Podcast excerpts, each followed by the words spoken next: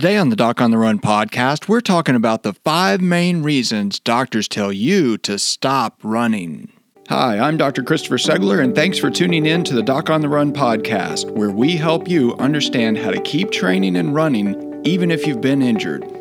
I talk to runners all over the world. Of course, most of them are injured runners, but the main reason injured runners call me when they want to get answers to all their questions is that they are frustrated by doctors who tell them to quit running.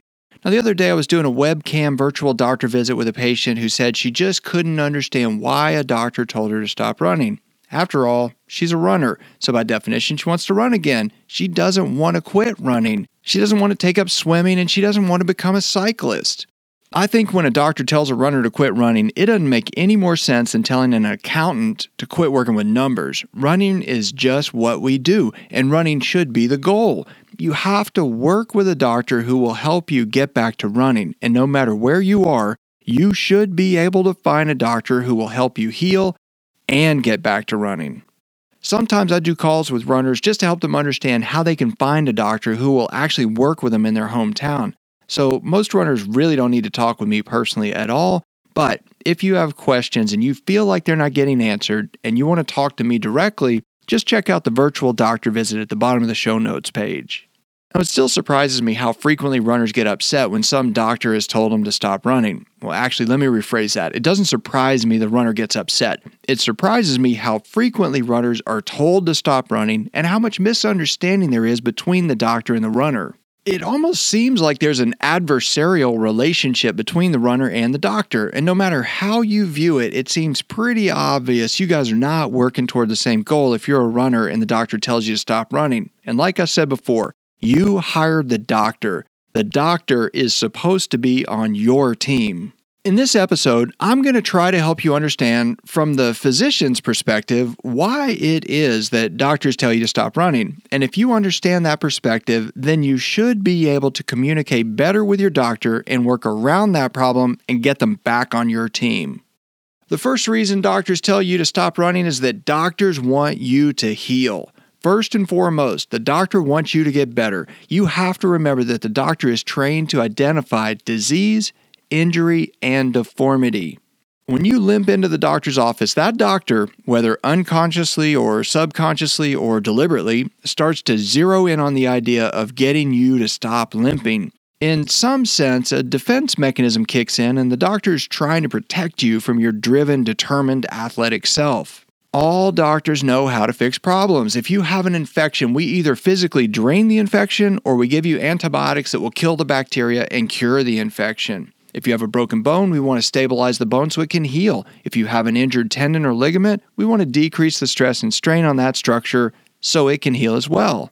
Most running injuries are some kind of orthopedic injury. It's either a bone with a stress fracture, a muscle strain, a sprained ligament, or an overused inflamed tendon. With most orthopedic injuries, it's all a matter of stress and strain. If you want the structure to calm down, the basic idea is to decrease the stress and strain applied to that specific anatomic structure so it can calm down and heal. Running seems like an obvious form of stress and strain.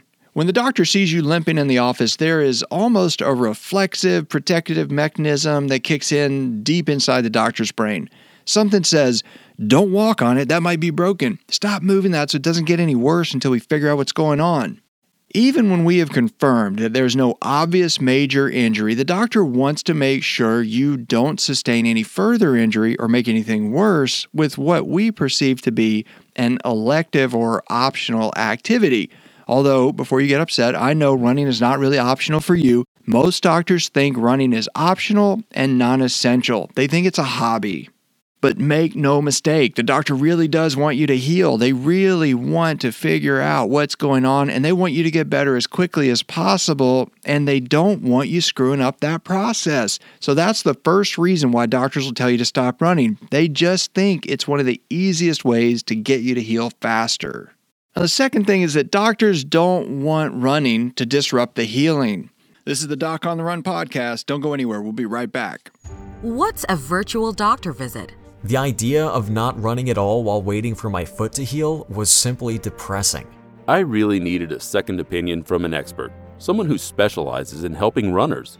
What you'll get from Dr. Segler, in my experience, is expert runner and medical care that's individualized for your needs. I left with actionable steps to recover from my injury. Dr. Segler is different, and I felt heard, didn't feel patronized, and I felt like he prioritized getting me back to running as soon as possible, as much as I did. I just couldn't see sitting around for six weeks knowing my hard earned fitness would vanish. I know Dr. Segler is an expert, and I wanted to see him in person. But frankly, I just couldn't afford the cost of a house call. I saved enough money to pay for my next marathon registration. You'll have an appointment with Dr. Segler, whether it's via Skype or on the phone. You can expect one, he's going to be on time. Two, he's going to be able to spend more time with you than the typical uh, visit in a doctor's office. And both of those are going to result in more effective diagnosis and treatment plan for you. I'm a young woman in the Philippines and I hurt my ankle yesterday. I just wanted to say thank you and that it's such a relief to be able to find a website like yours and get some information when I'm in a place with uh, little to no medical care. So I just wanted to call and say thank you. You're awesome. Book a virtual doctor visit and get a second opinion online today. Welcome back to the Doc on the Run podcast. Now, the second thing is that doctors don't want running to disrupt the healing. As soon as things starts to calm down and you seem to be improving, you want to run. Of course, as soon as you say you want to run because you started to improve, the doctor throws up her arms and starts to get frustrated. Although she's not going to say it out loud, in her mind she's thinking, running is what caused this in the first place. You're going to screw it up before it gets strong enough to withstand that kind of pounding. Let me just tell you a little bit about what we're taught about how injuries heal. And maybe if you understand what we are taught as physicians when we are in medical school, maybe you'll understand the doctor's thought process a little bit better. Doctors are taught all sorts of standardized timelines, which I think are completely erroneous and arbitrary and kind of ridiculous for athletes, but that's a completely different podcast. Anyway, we're taught specific timelines about healing. In medical school, we're all taught that it takes about six weeks for fractures or broken bones to heal. We're taught that tendon and ligament injuries typically take about four to six weeks to heal. So, somewhere deep in our minds, we doctors are stuck with those numbers, you know, four weeks, six weeks, whatever, as these reference points. But let's talk about how healing actually happens. With most significant injuries, whether it's a stress fracture or a little tear in a tendon or a sprained ligament, you basically have some sort of initial damage to that tissue. It could be a crack in the bone. It could be a tiny little tear in a tendon where some collagen fibers have ripped. It could be a minor sprain in a ligament with what amounts to a little perforation in the collagen bundles that make up that ligament. Something cracks, rips, or tears. That hurts and it also bleeds. So you may see some bruising as evidence of that internal bleeding when something cracked, ripped, or tore. But shortly thereafter, the magic starts to happen. This whole well choreographed chain of events, known as the coagulation cascade, starts to unfold within your body. That liquidy blood suddenly turns into a blood clot and it starts to solidify. As the initial blood clot solidifies, it imparts stability to the surrounding tissue, basically acting like glue. Fibroblast cells migrate to the area and they start to lay down strands of collagen. Those tiny strands of collagen act like living strands of string or rope to hold things together. And so the healing begins. Over the next few weeks, the collagen becomes better organized, the bone starts to calcify. Everything gets progressively more and more stable. So, what the doctors really freaked out about with this initial period is you just have some bloody glue holding things together.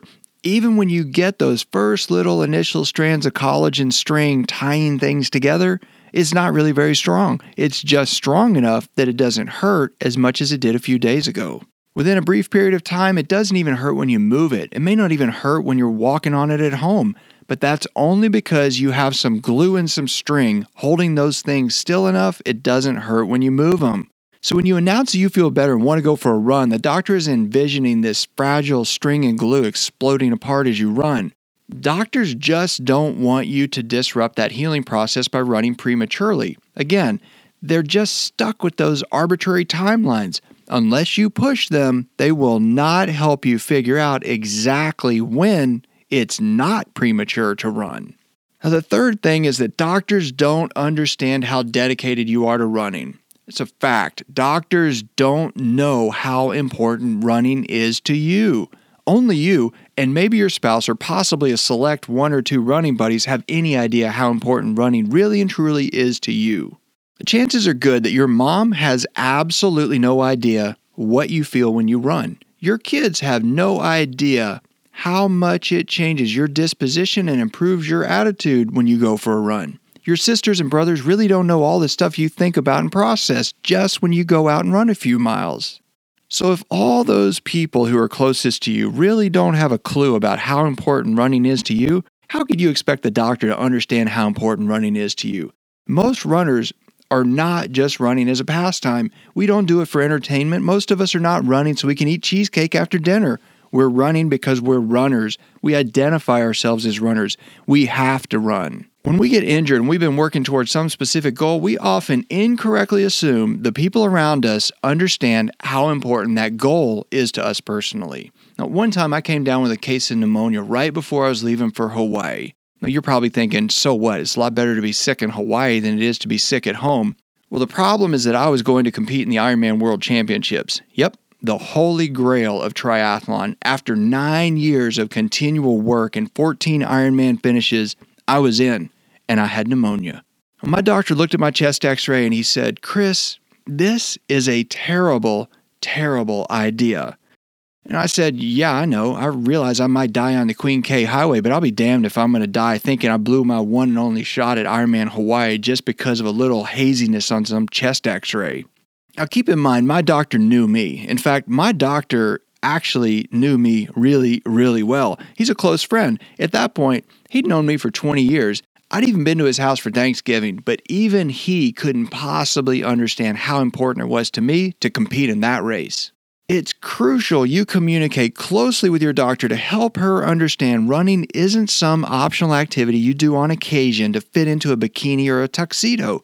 You have to explain the importance of running to you in terms of your core personality. All doctors want you to be healthy and happy. Make sure you emphasize the fact that you're not going to be happy if you can't run.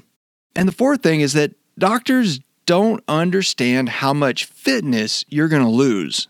I've beaten this one to death in a number of other episodes. I'm going to keep it short. There are all kinds of studies about the devastating effects on physical fitness when you immobilize a lower extremity, use crutches, or get stuck on a regimen of strict rest.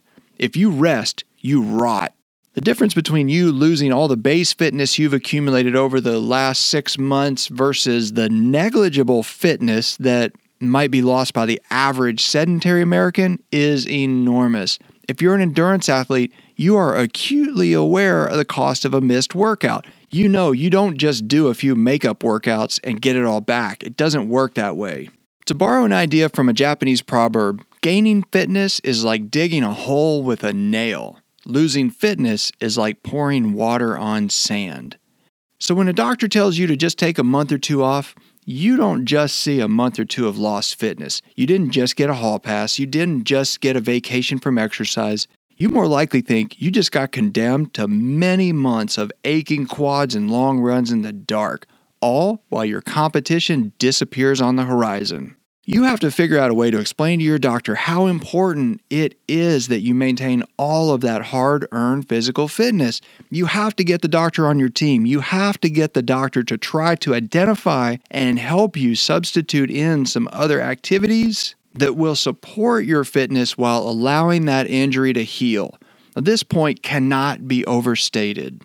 And the fifth reason why doctors want to tell you to stop running is that doctors don't have the time to customize your recovery plan. All doctors in normal practices are rushed. I know this because I used to have one of those kind of practices. I know what it's like to see 50 or 60 people in a single day. And I know for a fact no doctor can do that and talk about how you can maintain your marathon fitness. It's not personal, it's just math. The doctor wants to spend time with you, but the normal doctor just doesn't have that kind of time to spend. In an attempt to appease you, the doctor may give you some pre written rehabilitation instructions that have you doing leg lifts or cycling in the air or something to that effect. Remember, if it's pre written, it wasn't written for you. It was written for somebody else years ago. I know you may not want to be confrontational. I'm sure you don't want to upset the doctor. But here's the way I see it you hired the doctor to help you get back to running. You didn't hire the doctor to look at your chest x ray and tell you to skip Ironman Hawaii. You didn't hire the doctor to look at your Achilles tendon and tell you to take a couple of months off. You didn't hire the doctor to push on the top of your foot and tell you to wear a fracture walking boot for six weeks. You hired the doctor to help you get back to running. It's your job to keep the doctor on task. Now, feel free to talk about it. Bring up the fact that what you really expect the doctor to do is get you back to running. Tell your doctor, look, I think you're the best doctor in town, but the way that we will measure success in my case is a full return to running at my desired pace on this specific day. Tell the doctor you signed up for a marathon 6 to 12 months away. Tell her you plan to run that race. Tell her your goal time, and then say, I'm going to need your help. Expect the doctor to get to work. Expect the doctor to stop and slow down long enough to help you figure out how you're going to maintain not just your aerobic fitness, but all your running specific fitness. Get the doctor's eyes off today and more toward the horizon. Get the doctor to focus on your goal. I mean, throw him a bone too. Tell the doctor you're going to follow directions, but make it clear that those directions are expected to get you to the finish line on time. No matter where you are, no matter what insurance company you use, there are always doctors who are trained and willing to help you run. It just takes a little encouragement to get them on board sometimes. Sometimes people call me to help them figure out how to get their doctor on board. Sometimes people call me to ask about their running injuries. And I think people call me because I always want to help injured runners run. The biggest problem I see with runners who aren't getting the answers they need from their own doctor is the runner just isn't getting the doctor on board. You've got to get your doctor on your team. Take what you learned here and try to figure out a strategy to get your doctor to buy in to your next goal race. Get your doctor to focus on your goal and not your injury. And if you still feel like you're having trouble, check out the virtual doctor visit at the bottom of the show notes page. If you have a question that you would like answered as a future edition of the Doc on the Run podcast, send it to me, and then make sure you join me in the next edition of the Doc on the Run podcast. Thanks again for listening.